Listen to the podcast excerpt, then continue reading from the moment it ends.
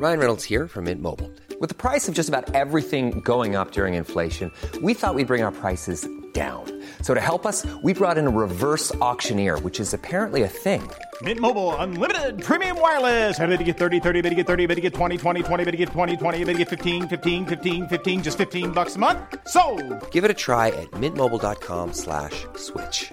$45 upfront for three months plus taxes and fees. Promo for new customers for limited time. Unlimited more than 40 gigabytes per month. Slows. Full terms at mintmobile.com. There's never been a faster or easier way to start your weight loss journey than with PlushCare. PlushCare accepts most insurance plans and gives you online access to board-certified physicians who can prescribe FDA-approved weight loss medications like Wegovy and Zepbound for those who qualify. Take charge of your health and speak with a board-certified physician about a weight loss plan that's right for you. Get started today at plushcare.com slash weight loss. That's plushcare.com slash weight loss. plushcare.com slash weight loss. Hi, everybody. Welcome to Dan Snow's History Hit. 80 years ago today, on the 7th of December 1941, the Japanese struck Pearl Harbor, the base of the American Pacific Fleet on the Hawaiian island of Oahu. It's one of the great turning points of modern history. It's the moment at which the United States was dragged into war against Japan, and within days it would find itself at war with Germany and its allies in Europe as well. This is a heck of an anniversary, folks. Particularly so given that the last remaining veterans are now so few in number. It's been my great honour to meet many Pearl Harbor veterans over the years, and so few are left. In this podcast, I tell you the story of Pearl Harbor, explain what happened that fateful day, that day that will live on in infamy. And I also get the extraordinary opportunity to meet one of the veterans. Mickey Ganitch. He served on USS Pennsylvania. He was on board. He wasn't just on board, he was high in the superstructure. He had the perfect view of the attack as it was unfolding all around him. And Mickey talks to me about the people that he saw wounded and killed. And that reminds us that Pearl Harbor, in fact, there were two bloodiest days for the USA during the Second World War. Two days which had the highest body count. And that was D Day and Pearl Harbor. Very grateful to Mickey at joining me on the podcast. Also, huge special thanks for this episode goes to the National Archives and Records Administration of the United States. We've used audio from their extraordinary collection, and we are very grateful, as ever, to them for their custodianship of such wonderful archive. If you are interested in Pearl Harbor, please head over to History Hit TV.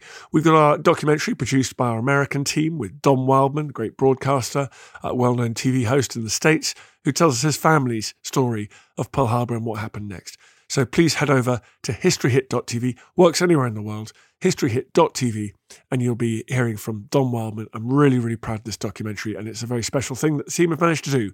Battling with various things, we've managed to get the special Pearl Harbor anniversary show out. I'm very proud of the whole team and very grateful for Don Wildman, a legend, for joining the ranks of History Hit TV. In the meantime, before you go and watch the legend that is Don Wildman, here's a podcast on Pearl Harbor.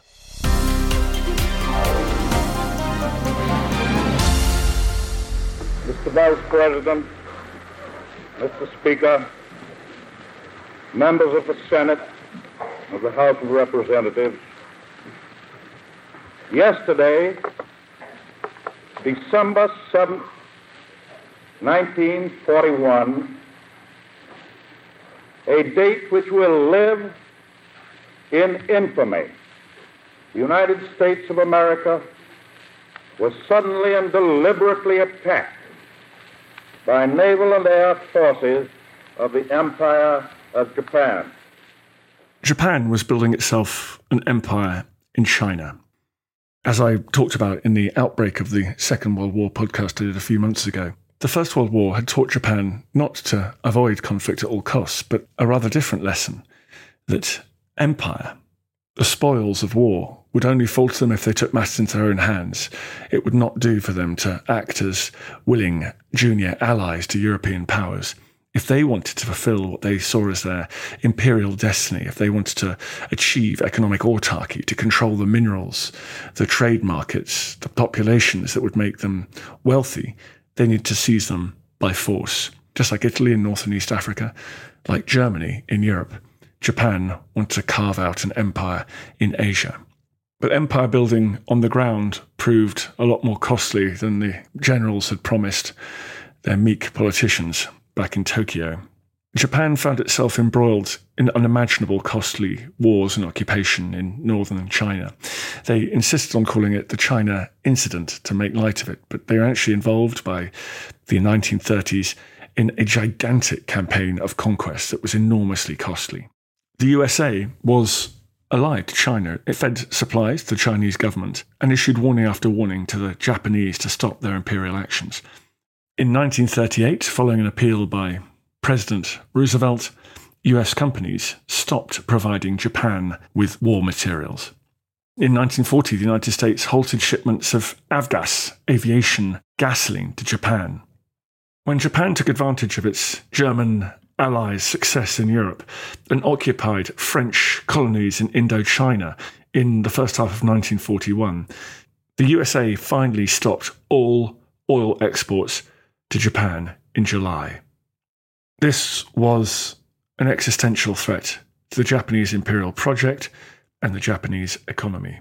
The US, Britain, and other nations also lent on the Dutch government in exile, and the Dutch ceased the export of oil from its colonies in Indonesia, in the Dutch East Indies, to Japan in August. So by the summer of 1941, Japan had just 18 months of oil left. Without oil, they wouldn't be able to keep their industries going, to continue feeding the vehicles that were required to keep the war going in China, to run its industries. It would be the end of the Japanese dreams of empire. And given that the Japanese were not prepared to countenance the end of those dreams, there was only one other option Nanshin Ron, the Southern Expansion Doctrine. There was oil in Southeast Asia, there was oil in the Dutch East Indies, Sarawak and Borneo, Palembang and Sumatra. If it was no longer going to be exported, traded with the Japanese, they would have to invade and secure it for themselves. They knew, Japan knew, America had made it very clear that the Americans would not tolerate this expansion. The only way this could happen, the only way that Japan could seize the oil of Southeast Asia, was to precipitate a war with the USA. So, to fight a war in China, they'd have to start another with the USA, one of the world's most populous countries and the global economic leader. Decision making in Japan had been taken over entirely by the military. Civilian leadership had been sidelined. The emperor was regarded as a god. He was around 40 years old. He had no particular interest in military expansion, but he knew that his position depended on the military keeping him in that position, and he put up no particular argument to their aggressive plans for expansion. General Tojo, a man who would become wartime prime minister, likened war to America as a great leap of faith that meant either certain death or an ascent to heaven. This is the spirit in which Japan started plotting its war with America. To seize control over Southeast Asia, they had to remove the chief obstacle to that, and that was the US Pacific Fleet. It had been based in San Diego on the Pacific coast of California. Roosevelt had moved it to Pearl Harbor in Hawaii, so it would be nearer the East Indies. And the Japanese came up with a plan to neutralize that fleet. In retrospect, it feels like the desperate act of a madman. The idea was to hit the Americans hard, attack their naval base at Pearl Harbor in Hawaii, that would deter the Americans for wanting to intervene in the East Indies. And a chastened America would make peace and let Japan act out its imperial fantasies in Asia. The code name for this insane operation was IE. It's a particular kind of sword strike in Japan. As you take the sword out of the scabbard, rather than salute the enemy as a mark of respect. As you're taking it out of the scabbard, you strike hard. You hit the enemy's waist and try and cut the enemy from the waist to the shoulder. There's no ritual. It's a devastating surprise attack. Japanese naval pilots were certain they had to do it as soon as possible. In 1941, the Japanese Navy was 70% the size of the US Navy albeit the US Navy was split between the Atlantic and Pacific Oceans. But the US was building ships fast. By 1944, it was clear that the Imperial Japanese Navy would be only 30% the size of the US Navy. The Japanese fell headlong into that age old trap. War is inevitable, so let's start a war. It's exactly what Austrian and German planners had done in 1914. It's why Hitler had invaded the Soviet Union when he did, and we're very, very lucky that the Soviet and American administrations during the Cold War, though they were tempted to do it, never did so. There was also a Japanese tradition of ambush. of starting wars without warning. At the Battle of Pungdo in 1894, the Japanese attacked a Chinese convoy in Korean waters, but beginning the First Sino Japanese War for control of Korea. The Chinese suffered grievous losses and complained bitterly of a Japanese lack of decorum. The rest of the world didn't learn their lesson. In February 1904, the night of the 8th to 9th of February 1904, the Japanese launched a brutal surprise attack on the Russian fleet in Port Arthur in Manchuria. Japanese destroyer squadrons darted in to attack the ships of a fleet from a nation with whom they were not at war. They were at war by the time the sun rose. Russia was infuriated by this attack and would send its European navy around to Pacific Theatre, where it was crushed in a great naval battle by the big guns of Japanese battleships. Before anyone thinks I'm being dismissive of the Japanese tactic of a sneak attack, I want to say actually makes sense. I've always found the formal declaration of war to warn the enemy you're coming slightly bizarre. And in fact, Britain did it on several occasions. In the 18th century, British naval vessels attacked a French convoy taking reinforcements to Canada before the official declaration of war in the Seven Years' War. And actually, Drake did it against the Spanish in 1587 when he sailed into the harbour at Cadiz and singed the King of Spain's beard. It's an ancient, tried and tested tactic. It's amazing the Japanese managed to get away with it three times against the Chinese, Russians, and then the Americans. The Japanese went to great lengths to disguise their approach to Hawaii. Rather than just come from the west, they maintained strict radio silence. They went far north, almost reaching Alaska, into dreadful weather in high latitudes of the northern hemisphere. Then, through a surveillance gap, they approached Hawaii from the north. At 6 a.m., the first air fleet of the Imperial Japanese Navy, known as Kido Butai or Mobile Force, was around 250 miles north of Oahu in the Hawaii archipelago. Kido Butai contained Japan's six largest aircraft carriers, including the Kaga, which at 38,000 tons was the world's largest aircraft carrier, with hangars containing around 90 aircraft, and Akagi coming in at 36,000 tons with 70 odd planes on board. As well as the six carriers, there were over 60 ships, two battleships, three cruisers, some destroyers, tankers, 23 submarines and some midget submarines play a small but important part in the coming raid. This naval battle group was the single most powerful concentration of naval air power in the history of the world. It was a mind blowingly powerful combination of naval air power, but given they were trying to achieve the impossible, it would need to be. Japanese naval doctrine meant that the carriers were about 7,000 metres apart, and as the aircraft started their engines on the flight decks, the weather was poor. There was a pre dawn mist, low clouds, enough of a rolling sea to cause the decks to pitch heavily. The bows rose and fell. A mistimed attempt to get airborne could be disastrous for the landing gear for the aircraft that was trying to take off. The southeast horizon showed a strip of light where the sunrise was illuminated under the heavy clouds. Mitsuo Fuchida had been born on the 3rd of December 1902. He was a star pilot. He would now command the strike on Pearl Harbor. He sat in the center seat in the cockpit of his Nakajima B5N2.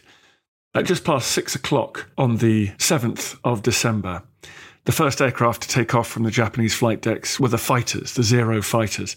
Following them came the bombers like Fuchida's. They were carrying torpedoes, but also armor piercing bombs. They needed more of the deck to take off. Once the fighters had left, there was a bit more runway. Fuchida's pilot went full throttle, and his aircraft lumbered along the flight deck, dipped dangerously as it flew off the end, and then climbed into the sky. He began marshalling the assault.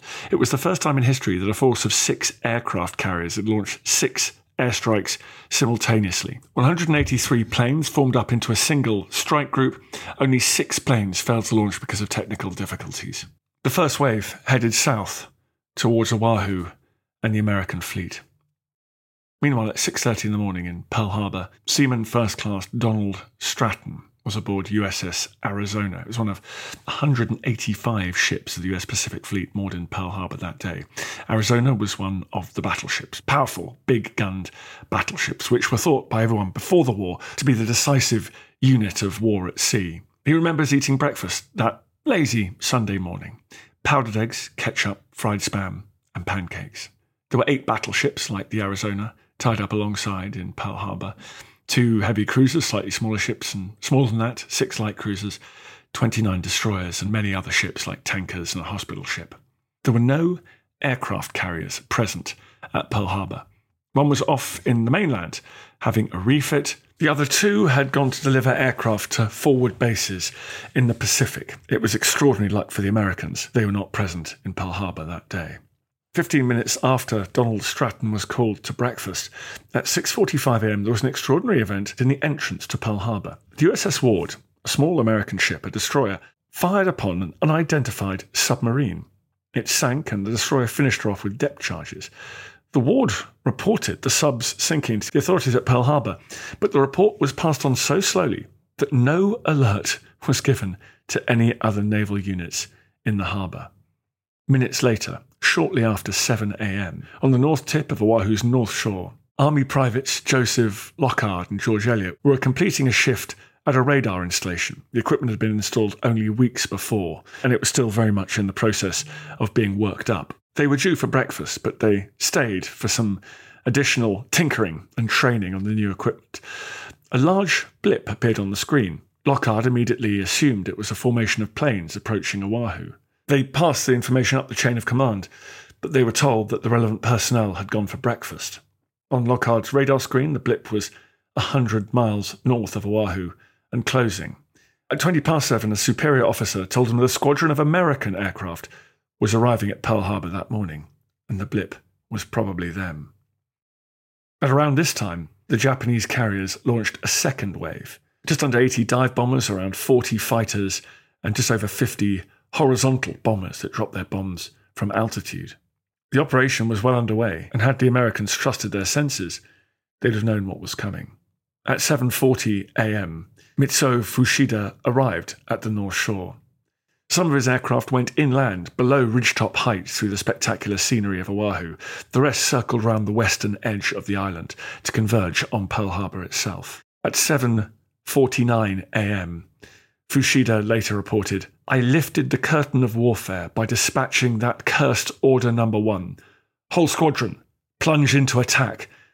My heart was ablaze with joy for my success in getting the whole the main force of the American Pacific Fleet in hand, and I put my whole effort into the war that followed it with a strong hatred towards America. It was a moment that he would come to regret with all his heart. At 7:51, Japanese fighters attacked the aircraft, the hangars, the buildings on the airstrip of Wheeler Field, the airfield that was supposed to provide air cover for the fleet in the harbour. At 7:53 and with the attack now underway, Fuchida radioed Tora, Tora, Tora, which effectively means lightning attack. It was his code to alert his superiors that surprise had been achieved. He headed towards Battleship Row at Pearl Harbor. One, two, three, four. Hello, NBC. Hello, NBC. This is KGU in Honolulu, Hawaii. We have witnessed this morning the distant view, a great battle off Pearl Harbor, and a severe bombing of Pearl Harbor by enemy planes, undoubtedly Japanese. The city of Honolulu has also been attacked and considerable damage done. This battle has been going on for nearly three hours. One of the bombs dropped within 50 feet of KGU Tower. It is no joke, it is a real war. The Japanese aircraft began their pre assigned tasks. The slower, more vulnerable torpedo bombers were at the very vanguard of the first wave. They're vulnerable because there's no mystery to what torpedo bombers are going to do. They have to go very, very low, in this case, almost wave top heights, 30 feet or so above the surface of the water, then fly in a dead straight line to release their torpedo in a good, steady fashion so that it hits the water and heads towards the intended target. It was thought the Pearl Harbor was too shallow for torpedoes, and anti torpedo measures hadn't been taken by the US military. The Japanese had modified torpedoes, made sure that they floated higher in the water, if you like, and they were used with deadly effect, slamming into the sides of ships, causing catastrophic holes in the hull. Other bombers, like dive bombers, screamed down from the sky and used the angle of their dive to aim the bombs, released at the last minute before pulling up out of that dive and sending a heavy bomb, often with pinpoint accuracy, through the armoured decks of the ships below. Another category of bombers flew high in the sky horizontally and used accurate bomb aiming sights to drop their bombs on targets below. A swarm of fighters surrounded all these bombers, keeping away any enemy aircraft that took to the skies and pouncing on targets of opportunity on the ground, strafing the ground with machine gun fire. I've been to the hards at Pearl Harbor Naval Base. I've seen the scars in the concrete from that Japanese strafing. The Japanese aircraft didn't just attack ships, they were attacking Hickam Field, Wheeler Field, the US Army air bases on Oahu, making sure that American planes couldn't take to the sky and try and interrupt the bombing. They were very successful in that. Only a handful of US fighters got airborne. Meanwhile, back on the Arizona, let's rejoin Seaman First Class Donald Stratton.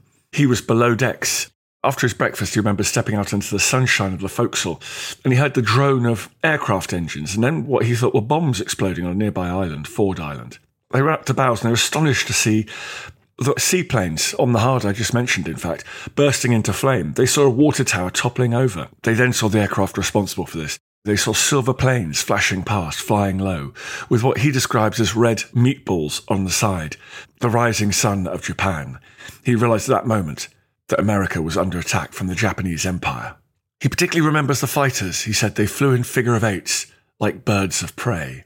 He ran to his battle station. He had to get up the steel ladders. One of the reasons that we have his testimony is he was not below deck. He was positioned high in the superstructure of his ship. He had to climb up all these steel ladders to get to his station. And as he was climbing, he felt the ship's hull being walloped and muffled explosions. His action station was on the Sky Control platform. If you think about a World War One, World War Two battleship, they've got this extraordinary sort of superstructure towering above the great guns and the bridge. And that's where people with sharp eyes manned fire control systems, a mixture of human and machine technology in order to improve the accuracy of gunfire.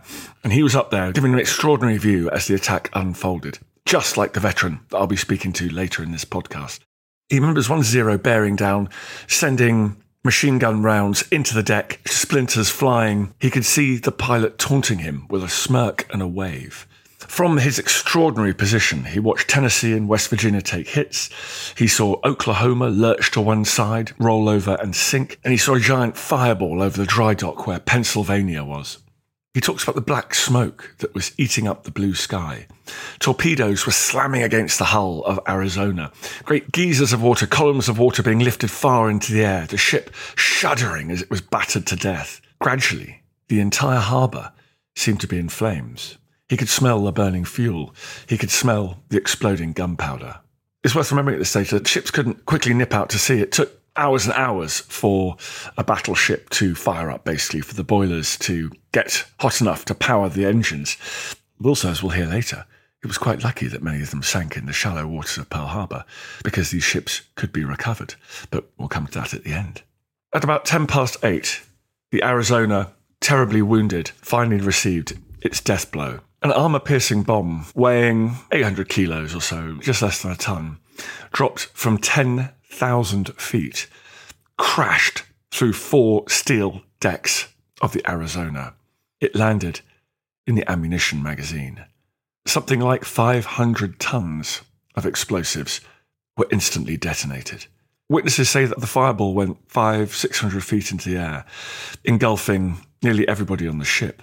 The blast showered nearby battleships with grotesque shards of metal and human body parts. The only reason Donald Stratton survived was his very elevated position high above the rest of the hull. By chance, he survived the blast, but he never forgot the sights that followed. Humans, his crewmates, crawled out of the devastating hole in the hull, some of them on fire. He describes them like human torches. Others jumped into the water, and when they did, you could hear them sizzle. James Cory, who was a US Marine on board, says these people were zombies in essence. They were burned completely white. Their skin was just as white as if you'd taken a bucket of whitewash and painted it white. Hair burned off, eyebrows burned off, arms held away from their bodies as they stumped along the decks. Donald and five comrades desperately sought for a way to escape the doomed ship. On the neighbouring USS Vestal, Petty Officer First Class Joseph Leon George, 26 years old, spotted them and threw them a line. In spite of an order, they lashed the line to the superstructure and attempted to crawl along it. Officers on board the Vestal ordered the line to be cut because they were terrified the Arizona would sink and drag the Vestal down with it. But the men disobeyed, and climbing hand over hand, all six sailors made it across alive. One would die later from his injuries, but five, including Donald, survived. He had burns to more than 65% of his body. Donald actually spent 10 months in hospital and was medically discharged from the Navy at the end of that process, but re enlisted in 1943 and served as a gunner's mate on USS Stack in the Pacific. The wreckage of Arizona slipped beneath the surface, taking with it desperate crewmen who hammered at watertight bulkheads, tried to open doors that had been twisted in the blast as the lights went off. The oxygen ran low and the water level slowly rose. Cecil Camp was on USS Utah. He'd just been relieved of his watch in the engine room, and that fact saved his life. A torpedo hit the port side of the ship. He said he ran up the ladder to the third deck. He got to his sleeping quarters, but water was already rushing over his bunk. He charged immediately to the second deck, to the locker room where men were trying to secure their valuables before abandoning ship. One man asked if he should take his dress blue uniform with him, and Cecil told him he wouldn't be needing that for a while.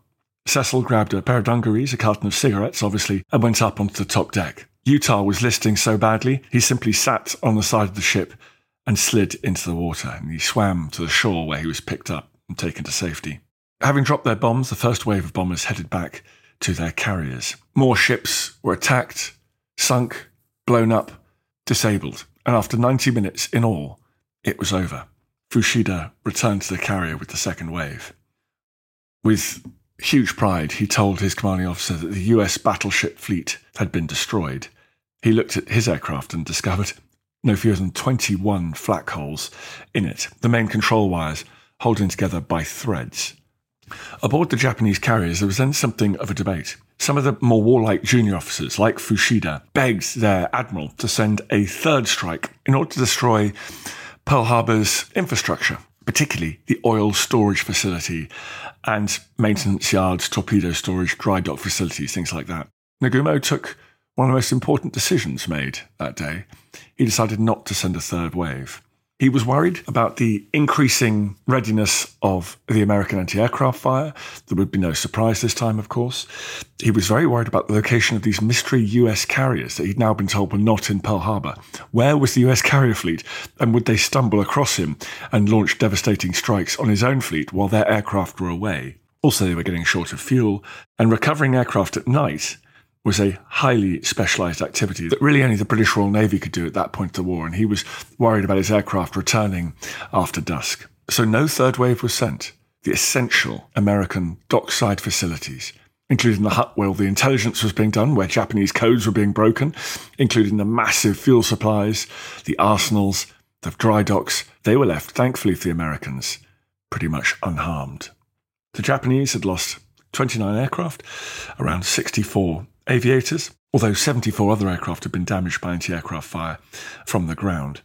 As for the United States military, 2,404 US military and civilians were killed. In the Arizona alone, over a thousand men died terrible deaths. In the end, four American battleships were sunk. The Arizona, which had been hit by four armor piercing bombs, was at the bottom and would never be recovered. It's a very, very moving place to visit today. The Oklahoma was hit by five torpedoes, it capsized, and it was also never recovered. The West Virginia and California were sunk, but they would be lifted by the US Navy and returned to service by 1944. And the Nevada was terribly badly damaged, but for various reasons, the crew were able to get some power to the engines, and she was beached, meaning she could return to service in 1942. Pennsylvania, as we'll hear in a second from the wonderful veteran I get to talk to, was in dry dock at the time. It was badly damaged, but it returned to service. The Tennessee and Maryland, both damaged, but both returned to service by early 1942. The Japanese did manage to sink another former battleship, the Utah. It capsized, but it was an obsolete battleship by that time, and no great loss to the US Pacific Fleet. Some 11 other cruisers, destroyers, and auxiliary vessels were sunk or seriously damaged. Around 188 American aircraft were destroyed and 159 damaged. But these were, well, by definition, pre war aircraft, and they would not be missed in the gigantic military effort and rearmament that was to come. It should be remembered that the attack wasn't just on Pearl Harbor, it was only part of an extraordinarily ambitious general offensive of the Japanese across the Pacific and Southeast Asia. They attacked the Philippines only hours later. Three days after the attack on Pearl Harbor, Britain's navy experienced its nemesis as the Prince of Wales and Repulse two mighty battleships were attacked, set upon by swarms of Japanese aircraft, fought valiantly, but eventually succumbed to torpedoes. They were sunk off the coast of Malaya whilst the Japanese invasion of British colonies in Southeast Asia commenced. Churchill later recalled, In all the war, I never had a more direct shock. As I turned and twisted in bed, the full horror of the news sank in upon me. There were no British or American capital ships in the Indian Ocean or the Pacific, except the American survivors of Pearl Harbor, who were hastening back to California. Over this vast expanse of waters, Japan was supreme, and we everywhere, when weak and naked. Churchill, as you might expect, is exaggerating at this point. The American fleet was not slinking back to California, and there were capital ships left in the Pacific. There were US aircraft carriers, and these carriers, with their crews and their aviators, would soon exact a brutal revenge for Pearl Harbor. The elimination of their battleship force left the US Navy with essentially no choice but to rely on those carriers and submarines, and they were the weapons with which the US Navy would halt and quite quickly reverse the Japanese advance. The Japanese, though, they celebrated a win. They'd managed to rip the heart out of the US battleship fleet, and that's particularly the time when battleships were still thought to be the most important component of a fleet at sea. It was celebrated. However, we can now say in retrospect, it was a monumental blunder. That Japanese Prime Minister Tojo, who was thinking about that leap of faith down to a certain death or up to heaven, definitely ended up with the former. The American monster was wakened from its slumbers the gigantic industrial might of the Midwest was transformed from producing its civilian consumer goods for a peacetime economy into churning out weapons on a hitherto unimaginable scale ships, aircraft, guns, bombs, while American and Allied nuclear physicists were given everything they needed to get to work on the most potent weapon system the world had ever known. Roosevelt addressed both houses of Congress. Obviously, he declared war against Japan.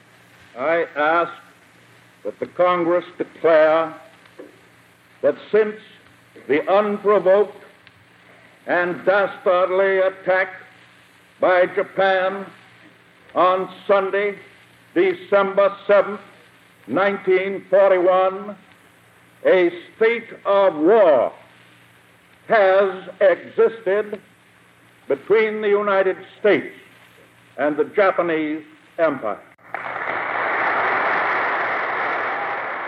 But perhaps more importantly than the famous words spoken by Roosevelt that day is the naval building program that was undertaken by the US as a result of Pearl Harbor. In the four years that followed, the United States Navy added 1,200 major combat ships, including 99 aircraft carriers and 18 big battleships. As America swept back across the Pacific seeking revenge for Pearl Harbor, it would do so with the greatest concentration of naval might ever assembled. Japanese Admiral Hara Tadaichi summed up Pearl Harbor years later by saying, We won a great tactical victory at Pearl Harbor, and thereby lost the war. You're listening to Dan Snow's History Hit. I'm talking about Pearl Harbor. More coming up after this including our interview with the wonderful veteran, Mickey Ganitch.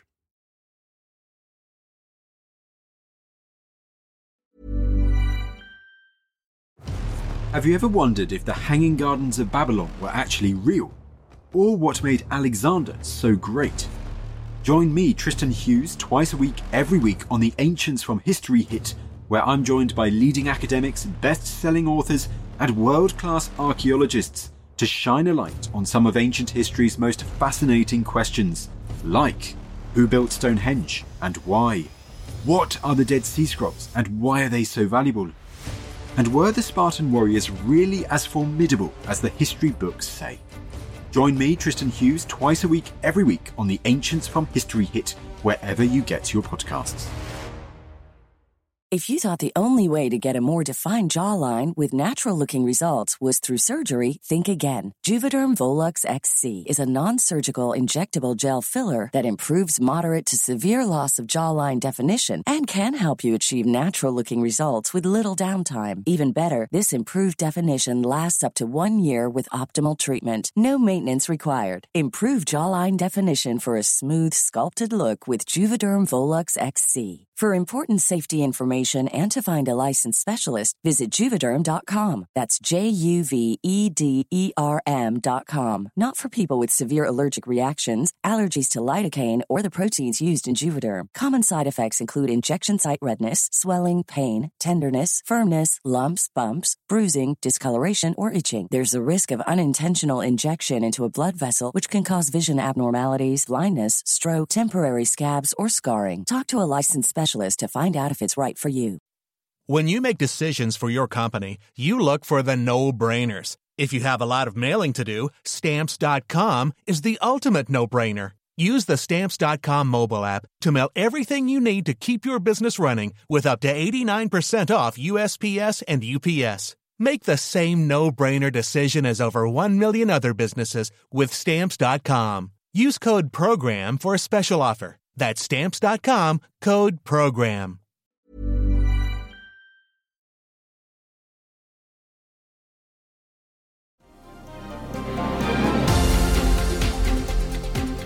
Mickey, thanks very much for coming on. How did you end up in the Navy? I hear, I hear you didn't want to join the Army.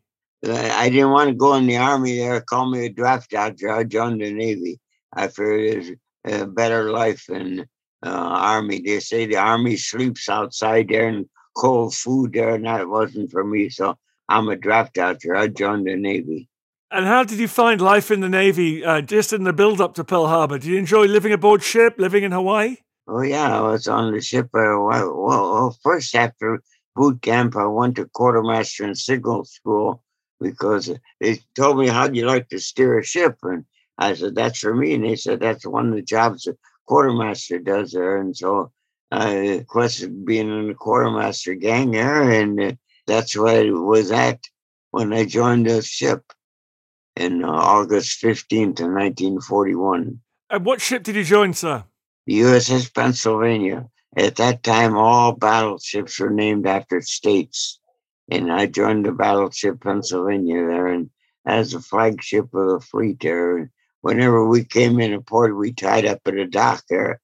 The other people would maybe tie up way out and ride a boat for 10, 15 minutes to get ashore when they went ashore. And I, I always had an admiral aboard, and uh, admiral liked to just walk off the ship, or so rank as its privileges there. So whenever we came in a port, we were always tied up at a dock. And so at Pearl Harbor, you were alongside, were you? You were tied up. Well, normally, but two days before that, there we had propeller trouble, and so they put us in a dry dock with uh, two other destroyers that Cassin in the Downs and so get us inside this enclosure. And uh, there's a block set in place there, and close the gate there and pump the water out. That way, you can work on the dry instead of working underwater. So that's why they call it dry dock because there's no no water underneath you. Did you feel that you were heading towards war and, at that time? Well, we figured that we'd be in a war, but uh, uh, it'd be someplace else. It wouldn't be close to us. And if there's any problem, especially with Japan, it'd be in the Philippines. There, we figured that that's where the problem would be. If there'd be no problem whatsoever with us at Hawaii or in the United States. But you guys felt you'd be training and, and that your ship might soon be called into battle. Oh, yeah, we all did. We trained during the week there. We'd go out to sea and fire our guns there and practice maneuvering around and all, getting ready just in case we were needed there. And so we wouldn't be just uh, fumbling around there. We would kind of know what we're doing, how to operate with other ships instead of just being by ourselves. And what was the feeling like? Did you enjoy being on board? Was it a happy ship? Oh yeah, it was a happy ship. We had fifteen hundred people on there, so we had a, a, lot of people. You didn't know most of the people. You didn't know any names there. You maybe spoke to them, but you know, you usually didn't even know their names there. That's a little too many. That's a small community. So uh, as soon as I came on the ship, I see I sports minded there. And as soon as I got on the ship, I joined the ship's football team. I wanted to play football with the team. I understand they had a good team, and I wanted to join it there. And so I got on the squad and made the squad there, and we were getting ready to play the USS Arizona for the Fleet Football Championship at one o'clock, December 7, 1941. That was going to be the Super Bowl of the Navy. We are going to get ready for a big moment there. In fact, we was going to leave the ship at eight o'clock in the morning there, do a little scrimmaging with our padding on because there's no place to change clothes uh, close to the field. And uh, so we had all our padding on there to leave the ship at eight o'clock. And about seven minutes at eight, the phone rang. I picked up a phone. That's a phone just for on the ship. Uh, one the guys says that Japanese attacking Pearl Harbor. I said, "Oh, come on, there. Let's not joke about something like that there because we'd been talking about it for months, whether we are going to get in a war or not there. But we've heard it. We're safe there. So it didn't matter there. And about that time there, the ship shuttered. Evidently, some of the guys saw what was going on, went to the gun, started shooting there before the people below decks knew what was going on. About that time, general quarters went, all hands man your battle station. You don't have time to change clothes or anything. I had all my padding on there. My battle station up in a crow's nest, about 60, 70 feet up in the air. As my battle station. I was a lookout. So it's a kind of a tight squeeze there because a little trap door to get up there. I pulled myself through with, with all my padding on to get up there to see what was going on there and report anything there that uh, whether you're at sea or you're in port, whatever it is, your job was to look out, report anything of, of importance there should be reported. That was my job. You had a perfect, almost a bird's eye view of the entire Pearl Harbor attack. Yeah, I was higher up than some of those planes flying around. Japanese planes flying around there, they'd come in low, drop a torpedo, and then go back up. I'm higher up than they are just momentarily there. So I had really had a bird's eye view what was going on. By the time I got up there, buildings were burning, ships were burning here. Just in a couple minutes' time, it took me three, four minutes there to get from where it was the living compartment of quartermasters back by the propeller, way back in the bottom part of the ship. It took me a few minutes to get up there. By the time I got up there, everything was burning. Well, not everything was burning, but a lot of the things were burning there, and the war was on there. And so you do your duty, and my job was to look out. And were you reporting back everything you were seeing? You must have been on the communications the whole time. See, I'm up there high. There's some buildings in there close close by. And I looked over there and I see a plane coming from over across the buildings. I, I reported on my phones. There's a, we have sound power phones there that you, you can talk and make your, uh, reports and your communications between the different parts of the ship. I reported a plane coming over. They trained the guns over in that area there. When the plane comes from that direction there, the guns couldn't see it first. But by the time the plane got over there, the guns were trained in that direction. We shot them down. That's the only plane we shot down that day. So I thought I, I accomplished something. I reported that plane coming because you have to train the guns there when the plane's over there, it'd be too late because the guns, so they had had the guns trained in that direction. There. And so when it did get inside over the top of the buildings there, we got him. So that made me feel pretty good. I'll bet. Do you remember seeing Arizona, the, the team you were going to play that day? Do you remember seeing her go up and uh, well and sink? No, no, but I, I heard it there, and I, I was having me looking in a different direction there. And uh, in fact, we're across the channel from the Arizona itself, and I understand pieces of that Arizona came on, on our ship because there's pieces blown all over the area there when that Arizona got hit there. And what about your ship? It sustained damage, didn't it, Pennsylvania? Well, we weren't in a no normal place there. So the first attack, we were not hit because we weren't in our normal place. In fact, there, the two ships, the USS Helena and the Oglala, moved in the place where we normally would tie up, but we weren't there. We were in dry dock. So two planes were instructed there to hit the Pennsylvania at the normal place. Well, we weren't there, so we didn't get hit. So evidently, the Japanese pilots reported there that there's a big ship in dry dock there with two other destroyers there. So the second attack is when they hit us with a 500 pound. They couldn't hit us with a torpedo because we got a lot of concrete around us there. But they did hit us with a 500 pound bomb. It was armor piercing bomb. It went two flimsy decks there, went two decks down, and that's when it exploded when it hit the main deck there. If it exploded on contact, I wouldn't be talking to you. But it exploded, armor piercing, exploded way below me there. It's kind of scary to see big hole along the side of you. At the same time we got hit there, the Cassin got hit there and started burning and started rolling on the on the Downs because two Japanese planes were ordered to hit the Pennsylvania once they found out that we were in dry dock there. So one of them hit us, one hit the destroyer. The destroyer started burning there, rolled over on the Downs there, as it flooded dry dock, flooded dry dock. Okay, it flooded the dry dock. Only bad thing is oil from the destroyer came on top of the water, caught fire, made flames all around us because oil and water don't mix there. But that was the only damage that we got there for that attack itself. For the two other ships you referred to, the two destroyers that were in the dry dock with you, right? And they were terribly badly damaged. Well, the Cassin was hit and started burning. The, the Downs wasn't hit. The Downs got hit there with the destroyer rolling over on it. That was the only damage, and it started burning, and they feared it set fire to that destroyer too. So that's why they wanted to flood the dry dock, put out the fire, not realizing there that the oil would come on top of the water and catch fire. Mickey, did you have time to be scared, or were you just watching this gigantic scene in front of you? You didn't have time to think. You do what you're trained to do. I was trained to go up and report anything of importance there, and I did my duty. We were all trained to do our jobs there, and that's what we did. We had never had time to really think about it. You thought about it afterwards.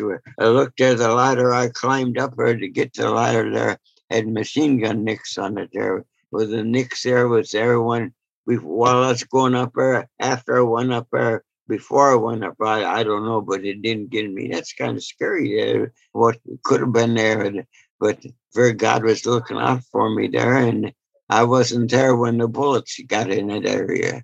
So you just train to do what you're supposed to do. And you lost your first crewmates. Did you lose friends, members of the football team, or anything? Oh yeah, I had no, none of the football team got hit because evidently they were one that particular. We lost 23 men that day. A bunch got injured, a bunch of people, but uh, none of my football team or none of the people that I knew personally got killed that day. It was just the people, the gunners that were close to that area, and anybody else that was close to that area where the bomb hit. Were you angry? Was it personal now, or did you? Well, when you, you think about it, we were attacked. We were united. We were attacked, so we got to fight back there. We got to see what we can do to fight back there. That's why that when Franklin Delano Roosevelt got Congress to declare war on Japan because we were attacked, the country is united. We had blocks long people lined up there to go into various services. We were attacked there, and they wanted get revenge. They want to do what has to be done to protect themselves, protect others, protect their country. So you train to do what you're supposed to do.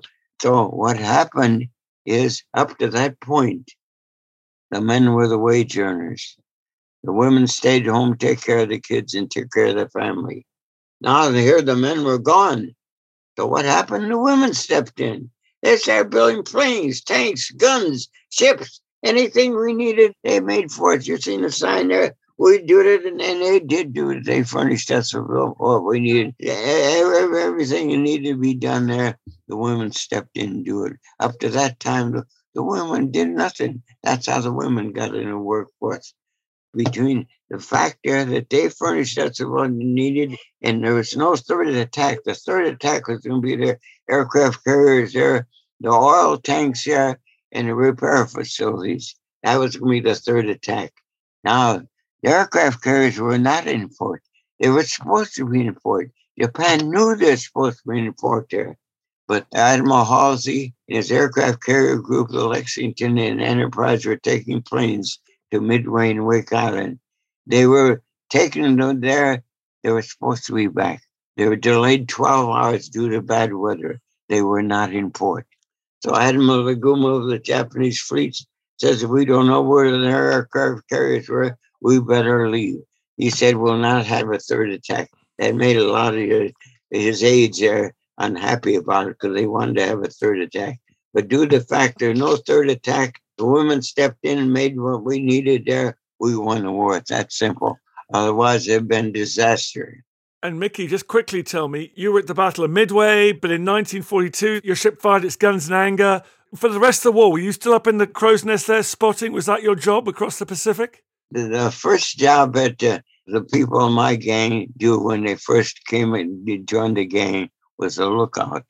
I was a new man on the ship. In fact, I just got on there in August. I was only on there a couple of months there before the war started. That's where first job was there. But later on, I become a different thing. In fact, I got steering the ship there. One of my jobs was steering the ship in and out of port. I thought that's pretty good for a farm boy. I'm from a farm boy from Ohio. Never saw anything up close in the ferry boat there. I was trained there to steer that battleship in and out of port there. I'm not sure how many times I steered it in and out of port. I thought that was pretty good for a farm boy. But I had various things there. And another one of my jobs was to help a navigator to find out where the ship was at by sun, moon, and stars. We didn't have GPS in World War II. We had to use the sun, moon, and stars, old fashioned way of finding out where the ship was at out at sea there. Plot the course and different things there. So navigation was the main specialty. Steering the ship was a, one of the jobs I did there, but that was just during battle stations. You had regular crew members there would steered the ship over hours out at sea there. So yeah, just a variety of different jobs, but mainly navigation was a specialty of my gang itself. And you saw many other campaigns, Philippines, elsewhere. What sticks in the memory? Just give me one memory for the rest of the war. My ship was an old ship commissioned in 1915 there. We could do 15 knots downhill with the tailwind we didn't have the speed to use this for fire support, not shooting at enemy ships. We'd shoot at enemy troops on land, supporting our troops that were on land. Uh, that was our job there. That's why my ship was invasion at Kiska, Makin, Kwajalein, and Wetoc, Peru, Saipan, Guam, and Philippines. All those invasions. We were in every invasion in the North Pacific. Uh, it was except in Iwo Jima and Okinawa. We were there for invasion there, supporting our troops there. So we did what we can. We stayed away from South Pacific there where you needed speed, but we didn't have the speed there. So the uses where we do the most good, and that was fire support. We got pretty good at it too. And now you retired. You left the Navy after 22 years in the 60s, but I heard you offered to go back and give him a hand. Yeah, that, that's right. And that was it. I see, I was over 60 years old at that time. They needed somebody at my rate. They needed a senior chief quartermaster. I retired as senior chief quartermaster E8 there. They wanted somebody, they said, you'd have to serve two years. They wanted somebody going the battleship on the USS Iowa there, which was in the Eastern War. I don't remember when, now what it, whatever it was called. Uh, they needed somebody. I told the wife, I said, I'm thinking about going in. She said, Well, you were in. I said, Well, if I could stay in two years there with the new rate and all, I'd get so much more month on my retirement. So she agreed. So well, you were sending the papers and all. It came back. They got somebody a little bit younger, I guess, to do it. But I was ready to go because I was trained on the battleship and go on another battleship, and of course a newer battleship. I was all for it, and only had to serve two years, and the new pay rate uh, is well worth it. And wife agreed with it, but the way it turned out, they didn't need me. Well, I was ready to go. It was the invasion of Kuwait, wasn't it, in 1991? And you were 70 years old, sir, at the time. Oh, yeah. Well, then uh, I, I was past the regular uh, age here, but Was ready to go. You still got it. And listen, you're 102 now. You look like you're about 60. Just tell us what's the secret before you go. Keep breathing. Keep breathing because the alternative from uh, not breathing isn't so good there. So keep breathing there and uh, stay out of the bars and stay out of trouble there. And uh, of course, with all my grandchildren, great grandchildren, all that. Because right now I have four children, 13 grandchildren, 21 great grandchildren, and nine great great grandchildren. Uh, don't ask me the names. I'm just going by numbers. Uh, it's easier to just remember, remember numbers than it's names. Uh, but some of them I don't even know the names of them. and can you believe that Pearl Harbor was 80 years ago? Well, it happened there, but it's just something uh, that stick in your mind there. But I remembered we had enemies before. They're our friends now. So I don't have no animosity or whatsoever. At all to me, it's like a game, like a football game that we never played there. Your enemies on the field, maybe you'll go out to supper that night there. Your enemies for a while, you're then your friends. Uh, don't think about what happened before. You can't change what happened before. Think about what you can do for the future. There are friends now. Let's be friends there. That's the most important thing to have friends. Mickey, thank you so much for joining us and uh, sharing some of that wisdom. Thank you and all the very best. Thank you. Thank you. Kind of my honor to do so. I feel the hand of history upon our shoulders. All this tradition of ours, our school history, our songs, this part of the history of our country, all were gone and finished. Thank you for making it to the end of this episode of Dan Snow's History. I really appreciate listening to this podcast. I love doing these podcasts. It's a highlight of my career. It's the best thing I've ever done. And your support, your listening is obviously crucial for that project. If you did feel like doing me a favor, if you go to wherever you get your podcasts and give it a review, give it a rating, obviously a good one, ideally, then that would be fantastic. And feel free to share it. We obviously depend on listeners, depend on more and more people finding out about it, depend on good reviews to keep the listeners coming in. Really appreciate it. Thank you.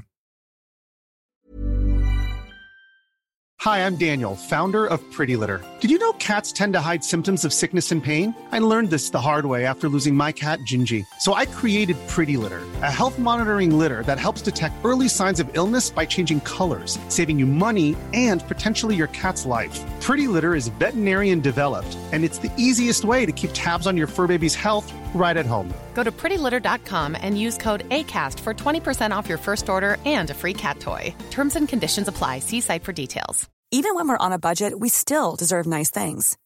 Quince is a place to scoop up stunning high end goods for 50 to 80% less than similar brands. They have buttery soft cashmere sweaters starting at $50, luxurious Italian leather bags, and so much more. Plus, Quince only works with factories that use safe, ethical, and responsible manufacturing. Get the high-end goods you'll love without the high price tag with Quince. Go to quince.com slash style for free shipping and 365-day returns. Thank you for listening to this episode of Dan Snow's History Hit. Please follow this show wherever you get your podcasts. It really helps us and you'll be doing us a big favour. Don't forget you can also listen to all of these podcasts ad-free and watch hundreds of TV documentaries when you subscribe at historyhit.com slash subscribe. As a special gift, you can also get your first three months for just £1 a month when you use code Dan Snow at checkout.